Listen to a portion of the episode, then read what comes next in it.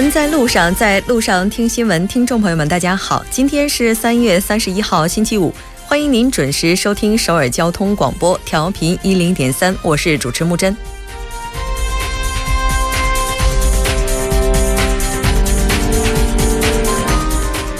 三月三十一号是朴槿惠前总统有生以来最为糟糕的一天，因为今天凌晨，韩国法院签发了对他的逮捕令，同时他也成为韩国历史上第三位被批捕的前总统，被控受贿、滥用职权、泄露公务机密、强迫、强迫未遂等罪名，罪名之多也是创了历届总统之最。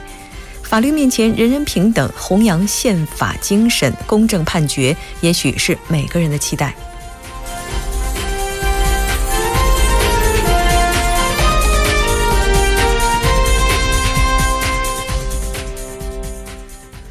接下来我们来看一下今天的要闻。今天新闻在韩国带您了解：韩国前总统朴槿惠被批捕，各党派表示左右翼目前出现意见分歧。搭载世越号的半潜船抵达木浦新港，失踪者的搜救工作将开始启动。新闻在中国带您了解：中国国防部反对部署萨德。二零一七年中央财政预算公布，退休人员养老金平均上涨百分之五点五。走进世界将带您了解：朝马解禁，两国公民出境禁令；大马将归还朝男子遗体；英国递交脱欧信函，被指把民众安全当作谈判筹码。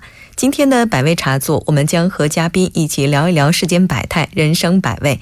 那今天我们的嘉宾是一位从事律师行业三十多年的韩国律师，他叫郑浩然律师。每周一到周五晚六点，锁定调频一零点三新闻在路上，了解最新动态。稍后是广告时间，广告过后马上回来。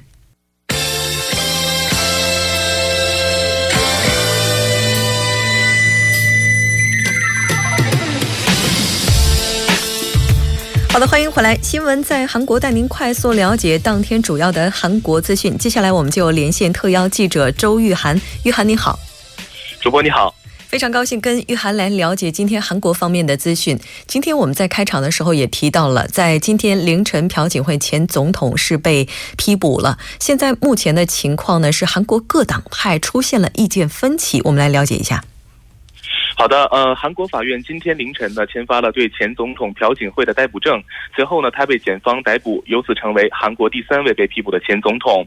呃，首尔中央地方法院康富荣法官前一天对朴槿惠进行必要性的必呃逮捕必要性审查后认为啊，犯罪嫌疑人朴槿惠呢有销毁证据的可能性，因此呢接受检方提请签发的批请呃。逮捕证分析认为呢，一直主张个人没有收受一分贿赂的朴槿惠被批捕呢，是因为法院认为朴槿惠与亲信门的主角崔顺实的共谋关系成立。嗯，朴槿惠呢犯罪的案呢有十三宗，其中呢最主要的嫌疑呢就是受贿。检方指控朴槿惠涉嫌与其亲信崔顺实共谋，要求三星向呃崔顺实、米勒财团和 K 体育财团呢由呃。由崔顺实外甥女张某运营的这个冬呃韩国冬季体育英才中心提供呃约二百九十八亿韩元的资金。那么检方还指控朴槿惠呢曾逼迫五十三家大企业向事实上由自己和崔顺实共同运营的米勒财团和 K 体育财团出资七百四十四亿韩元。那么三星向米勒和 K 财呃体育财团出资二百零四亿韩元呢，也属于受贿罪和强迫罪。那么此项涉案的金额仅算一次啊，朴槿惠呃涉嫌从大企业或者是强迫大企业出资的金额高达八百六十八亿韩元。那么检方在提请批捕中指出呢，犯罪嫌疑人呢是啊滥用总统职权与共犯。崔顺实一同谋取私利，那么嫌疑人同时辱没国格、辜负民望，坚持否认嫌疑，毫无悔意。那么检方直到四月十九号的二十天的时间里呢，将对朴槿惠进行进一步的调查。分析认为呢，四月十七号是韩国大选竞选活动正式开始的日子，那么因此呢，检方很有可能在此之前对朴槿惠提起公诉。那么随着这个法院签发这个逮捕证啊，朴槿惠已经被移至了首尔看守所，并关押进单单人的牢房。虽然崔顺实呢也在同一看守所，但因两人是共犯，所以说是被禁止见面或进行书信交流。嗯。而且据我们了解，这次朴槿惠前总统被批捕的原因之一，也是因为他有可能会销毁一些证据哈。当然，这些这些都是我们的担忧。现在最大的问题是，各个党派之间也出现了一些分歧。我们来了解一下。是的，当天呢，各党派的总统人选呢，对法院批捕前总统朴槿惠议论议论纷纷。那么左翼和右翼政党啊，出现不同的态度哈。呃，共同民主党前党首文在寅方面就表示啊，此举是理所应当，符合法律的基本精神和原则。大韩民国拨乱反正迈出首步，并呼吁齐心协力，共建公正廉洁的国家。那么。国呃国那那么民主党呢是韩国历史最悠久的一个传统的左翼大党哈。那么国民之党前党首安泽秀则表示，法律面前人人平等，宪法精神得到弘扬。那么国民之党呢是仅次于共同民主党的第二大在野党，覆盖中间偏左选民是其特色。那么政党及总统候选人柳呃刘成敏呢则表示难过，虽然呢他认为不批捕更可取，但尊重法院的决决定。政党呢是因支持弹劾朴槿惠而退党自立门户的右翼在野党。那么，执政的自由韩国党籍庆尚南道知事刘准呃刘准标表示呢，呃虽然不无遗憾，但朴槿惠的时代已经告终，希望国民宽恕这位前女总统，过呃空前的去团结共创新时代。那么，据最新的消息呢，自由呃自由韩国党当天呢在首尔举行了全体的党员大会，推选庆尚南道知事洪准标呃为该党第十九届总统的选举人。那么在党内竞选当中呢，洪准标是以百分之五十。四点一五的得票率战胜同党议员金台金振台，他将代表自由韩国党竞选新一届的总统。是的，就像刚才这条消息当中提到的，一个时代的终结往往意味着另一个时代的开启。希望下一个时代不会留给我们这么多的遗憾吧。再来看一下下一条消息，是有关世越号的。呃，是的，呃，韩国海洋水产部呢今天表示，载有世越号船体的半潜船呢，按计划于今天早上七点从全罗南道东巨次岛附近海域出发，前往木浦新港。那么，经过六个小时的航行呢，于今天下午的一点三十分成功到达。呃，那么半潜船半潜船呢，原计划是。以十八点五公里的这个速度行驶，呃，出发海出发的海域呢，距离木浦新港呢有一百零五公里，呃，航行的耗时是七个小时。那么原计划是预计是今天下午啊两点三十分抵达，那么本次呢是比原计划快了一个小时。那么呃，海洋水产部方面表示呢，移送的准备工作已于昨天晚上十点左右结束。那么出于安全的考量啊，呃，海水官方呢最终决定是今天白天起航。嗯，但是不管怎么样，应该说最近这几天的天气虽然说不是那么的凑巧，但还好能够起航。在抵达木浦新港之后，那这个船体它送上岸大概要花多长时间呢？呃，半潜船抵达木浦新港之后啊，这个世越号的船体被移送上岸需要四天左右的时间。那么上岸之后呢，政府将展开对九名失踪者遗体的这个搜寻的工作，并进行船体检查，以查明事故原因。嗯，是的，这也是最为重要的，也是下一个阶段我们要关注的焦点了。再来看一下下一条消息。好的，下一条呢是韩政府召见日本公使抗课改方案，主张独岛主权。这个主张独岛主权，应该说是日本政府一直以来强调，或者是他们一贯的立场了。我们来了解一下事态的情况吧。好的，呃，韩国外交部次官部，也就是部长助理啊，李丁圭呢，今天上午召见了日本驻韩大使馆总扩公使铃木秀生，强烈抗议日方发布主张主导主权呃独岛主权的小学和初中学习指导纲要修正案。那么此类外交问题呢，通常是由外交部东亚东北亚局局长出面。考虑到这个事态的严重性，外交部当天派出高一级别的部长助理提出抗议。呃，日本政府呢为抗议韩国民先团体在日本驻釜山总领馆前设立慰安妇少女铜像，而召回日本大使长林安正后，由铃木秀生代理大使的职务。呃，外交部当天早些时候的发言人就表示，呃，强烈谴责日本将韩国的固有领土独岛表示表述为。是韩国、日本领土，呃，或者是被韩国非法占据的内容写入小学和初中社会课学习指导纲领的修正案，向学生进行灌输式独导主权式教育，要求日本予以纠正。嗯，有失偏颇的历史观必然会给两国关系带来一些损伤，我们也希望日本能够正视相关问题吧。非常感谢玉涵给我们带来这一期连线，我们下期再见。再见。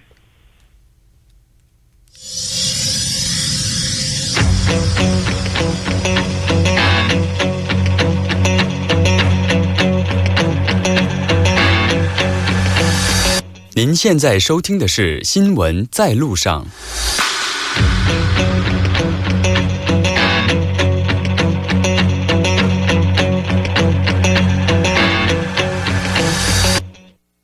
新闻在中国带您快速了解当天中国的主要资讯。接下来，我们就连线特邀记者木易来了解今天中国方面的消息。喂，你好，木易。你好，木真。收音机前的各位听众朋友，大家下午好。那么，时隔一天哈，应该说我再次回到咱们新闻在中国的这个播报的时间段，呃，也是非常想念各位。是的，没错，也欢迎木易的回归。来看一下今天的第一条消息是什么内容呢？好，那今天我们分享的第一条消息呢，和部署萨德有关系。那在三月三十号下午，也就是昨天下午，国防部举行了例行记者会，国防部新闻局副局长、国防部新闻发言人吴谦大校回答记者针对萨德的问题。那吴谦表示呢，中方已经多次表示反对萨德入韩，理由也是讲得非常的清楚，在此呢强调两点：第一呢是部署萨德绝不会让韩国变得更安全；第二就是。反对部署萨德，中国军队呢也绝不是说说而已哈。当然，这个第二点，我相信对于很多的朋友来说，一看一看这条新闻的话，会觉得眼前一亮，好像哎严肃起来了。嗯，哎，但是不管怎么样，中方对待韩国部署萨德的问题，应该说立场都是一贯的。嗯，没错哈。呃，此外呢，其实吴谦也提到了中国首艘国产航母的情况，称目前呢正在开展这个漆装工作。呃。进展也是非常的顺利。那关于何时试水，相信不久呢，大家就会等到消息了。那同时呢，在昨天的这个发布会上啊，这个吴谦也是说到了中美两军之间的关系哈。那吴谦提到了这个中美两军的关系呢，是两国关系的重要组成部分。发展两军关系是符合双方的共同利益，也有利于亚太地区乃至是世界和和平的稳定发展。那今年以来呢，中美两军的关系呢是朝着一个稳步前行的态度。去发展的。那一月中旬，双方在美国是举行了第十二次中美国防部工作会晤。二月下旬，美国空军战争学院代表团访华。三月中旬，中方工作组赴美参加了两军人道主义救援减灾联合实兵演练和研讨交流计划会，双方达成了多项共识。呃，四月上旬呢，中国人民解放军军事医学代表团、空军指挥学院代表团呢将启程赴美。美国国家战争学院代表团将访华，年内双方还将在高层交往、机制性对话和军舰访问以及呃联演联训等多领域吧开展这个交流和合作哈。其实，无论是中国还是美国，其实都对两国的关系是非常看重的。正如习近平主席指出哈，合作是中美两国唯一正确的选择。中国愿与美方呢是共同努力来秉持不冲突、不对抗、相互尊重。合作共赢的原则，既登高望远，又脚踏实地；既拓展交流合作，又妥善管控双方的分歧，推动两军关系在稳定中取得新的发展。是的，没错。就像刚才木易提到的这样，中美两国之间的合作，对于两国来讲是一种双赢的关系。重新回到萨德问题上来讲的话，其实也需要各方共同的努力。我们再来看一下下一条消息吧。那第二条新闻呢？我们把这个视线转向国内。近日呢，财政部网站公布了二零一七年中央财政预算，其中关于二零一七年中央对地方税收返还和转移支付预算的说明当中呢，也是显示今年的养老金将继续上调，将实现十三连涨的这么一条消息哈。十三连涨，那咱们今天来了解一下这个涨幅大概是怎么样的？哎，虽然我们不是。到了这个退休人员领工资的时候，但是呢，依然非常关心中国的养老的话题。那这份说明呢也说，二零一七年基本养老金转移支付预算数是达到了五千六百六十六点一七亿元，比二零一六年执行数是增加了六百九十一点四七亿元，增幅呢是百分之十三点九。主要是从二零一七年的一月一号起呢，按照平均百分之五点五的幅度提高企业和机关事业单位退休人员养老金标准，以及城乡居民基本养老保险基础和。养老金领取人数增加。那此前呢，政府工作报告也是指出，哈，今年呢将继续提高退休人员基本养老金，确保按时足额去发放。嗯，那在哪些民生领域，它的支出增幅会比较大呢？嗯，我们来梳理一下哈。呃，通过我们观察数据发现，今年社会保障和就业以及医疗卫生和计划生育等多个民生领域支出增幅是比较大的。呢增幅呢是均超过了两位数。其实刚刚说到这几个领域呢，也是中国民众现在嗯普遍比较关心的。呃，关于二零一七年中央本级支出预算的说明显示，二零一七年社会保障和就业支出预算数是九百九十一点八六亿元，比去年。执行数是增加了一百零一点二八亿元，增幅是百分之十一点四。其中补充全国社会保障基金预算数为两百亿元，与二零一六年执行数持平。行政事业单位离退休预算数是四百六十点六五亿元，比二零一六年执行数增加了三十四点三八亿元，增长幅度是百分之八点一。主要是离退休人员规范津贴补贴和增人增支等支出增加，就业救度。和补助预算呢数是百分是八点六亿元，比二零一六年执行数是增加了零点零二亿元，增幅呢是百分之零点二。社会福利预算数是零点八三亿元，比二零一六年执行数是增加了零点一五亿元，增幅呢是百分之二十二点一。主要是基本建设支出增加，最低生活保障预算数是。三点三亿元，比去年呢是增加了零点零一亿元，增幅呢是百分之零点三。呃，此外呢，医疗卫生和计划生育支出预算数是百分之五十点三，为一百三十七点零四亿元，比去年增加执行数是四十五点八八亿元。公立医院预算数是四十五点五六亿元，比。去年增加的执行数是六点七九亿元，增加幅度是百分之十七点五，主要是公立医院改革补助经费增加，中医药预算数呢是二点。五四亿元比去年的要增加了一点七九亿元，增幅是百分之二百三十八点七哈。呃，应该说这个数字是增幅比较大的，增加了大概是比去年是两点三倍左右哈。可见其实中国现在对于这个医疗体制卫生改革这块儿，呃，去除这个西药啊，去除这个药品加成，呃，振兴中医这块儿，可见这个。从财政的这个数字拨款来看啊，有一些这个工作重心的转移啊。嗯，是的，我们从这条新闻也能够读出来另外一条消息，就是近两年来中国开始在民生方面不断加强补助的力度，这也应该是把社会发展的成果，同时再转让给老百姓的一个走向吧。那今天非常感谢木易给我们带来这一期连线，我们下期节目再见。好的，再见，木真。稍后我们来了解一下这一时段的交通路况以及天气。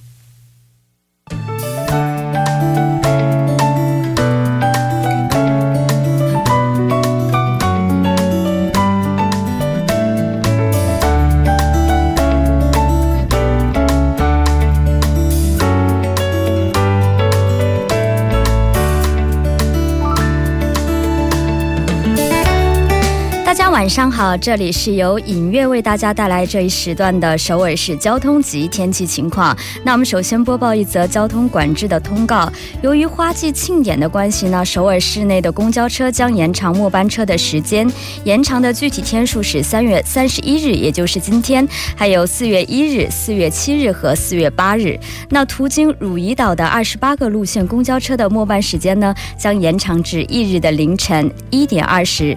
想了解更多。具体情况的朋友们建议拨打幺二零确认。那我们伴随着晚高峰的时段来关注一下路面的突发情况。在始兴大道石水站方面，因建筑施工作业，交通管制的路段呢，目前已经恢复正常。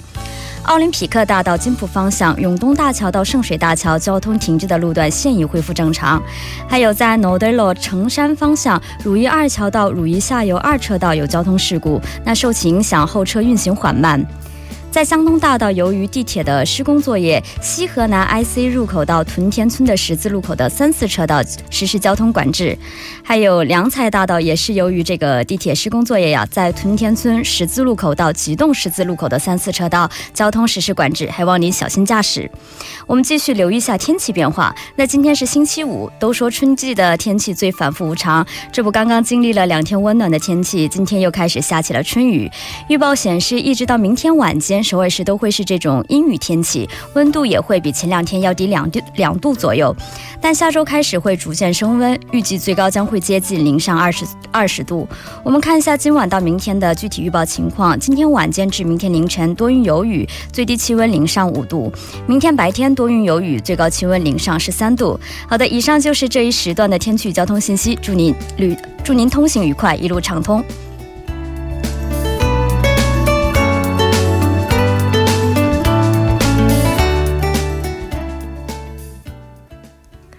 现在时刻是晚上的六点二十二分，这里是正在为您直播的 TBS EFM 调频一零点三新闻在路上。那接下来就要为您带来我们今天的听首尔栏目，为您传达首尔市的一些新闻。首先还是请出栏目嘉宾金勇金小编，你好。好，大家好，主持人好，非常高兴能够在周五的这个晚上跟金勇一起来了解首尔市的一些要闻。先来看一下第一条。好，首尔市呢计划对使用了三十七年的成山大桥进行维修。嗯，苍餐那个对哦，是我好像每天都会路过的一个地方，终于要开始维修了。它这个维修整个进程工程是怎么样的？嗯，首先呢，从老化比较严重的北侧开始啊，再到南侧，预计呢到二零一九年的时候维修工程将完成。嗯，城山大桥的主桥体的维修工程呢，预计啊将在世界杯大桥开通后的二零二零年再进行。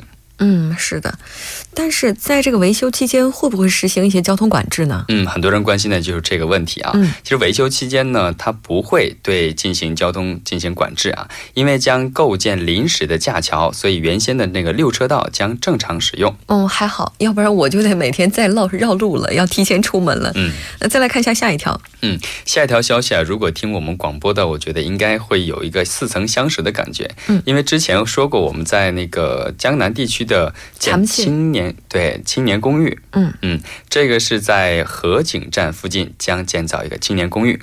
啊，河景哈正对啊，是这站。它这个就是它的工程大概要到什么时候呢？嗯，截止日期呢是到二零一九年的十一月份。这个规模也是非常大的啊，是九百七十三户。哇，它这个规模的话也是相当可观的。像嗯，这个总共有多少层呢？嗯，是地下有五层，然后地上呢是十八到二十四层，占地面积呢是六千七百三十五平方米。哇，哎，你说都已经规模这么大了，而且又是青年公寓，年轻人一般这个业余生活还是应该要丰富一点的。附近的配套设施会不会一起呢？好，这个首尔市呢也考虑到了这个青年人的这个特性啊，所以在这个建筑里面呢，除了建筑这个居住空间以外，还将建造各种演出场地呀、图书馆呐等这种青年的社区，以更好的帮助这些人们呢参参加各种各样的青年活动。嗯，你看周边的基础设是都已经这么完善了，也希望入住的青年朋友不要当宅男宅女，应该走出家门去。那再来看一下下一条消息，哇，这条消息，我觉得马上似乎在面前就有画面感了。哎，对，因为眼看就是樱花节这个全国开始开放的时候啊，所以明天开始，汝矣岛因为这个樱花节呢，将对部分地区进行管制。嗯，它这个管制的话，具体的时间以及位置，我们也来了解一下吧，非常重要。嗯，管制时间呢是从今天的十二点已经就开始了，到下个月的十号的十二点，汝矣西路到汝矣岛的纯福音教会停车场入口的一点七公里将进行管制。然后呢，这个地区呢还有个地名比较专业啊，所以用韩文来解释一下，就是有一哈류나들 목。 到这个汉江屯区哈布图罗的一点五公里将进行全面的管制。嗯。这个时间还是挺长的，它是由于哈溜达德木到汉冈屯气哈布多路一点五公里这段时间，我觉得特别是樱花开的季节呢，最好就不要开车了。然后刚刚好坐大众交通工具，提前一站下车，赏赏花儿，应该是挺美的。嗯，除了这儿之外，还有哪些路段也会实行交通管制呢？嗯，还有很多地方进行管制啊。第一个是库克布。 북문국회둔치주차장입구还有友谊하류나들목국회남문진입부还有就是友谊이교북단这些地区呢，相关路段呢，平时将根据时间段进行管制。周六和周日的时候，两天将进行全面的管制。嗯，还有世宗大路步行街呢，因为有还有一个活动啊，将从四月二日的。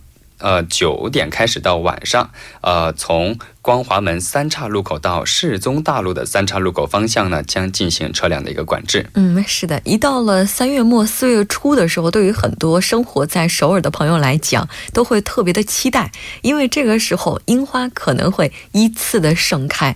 这两天看一下我们的 S S，就会发现哈，有很多朋友已经晒出来了，在首尔地区，包括在整个韩国地区，樱花依次开放的时间表。哎，对，嗯，好像这个时间表的话，基本上。从四月开始就能够蔓延到首尔地区了。嗯，对对对。哎，不知道金勇同学一般看樱花的时候，如果让你推荐给大家一个地方，你会推荐哪里？嗯，我推荐的话，应该推荐我家附近的这个安阳村那个附近。安阳川。对，安阳川附近，呃，大概步行也就十分钟的距离。它那个川的旁边就有很长的这个。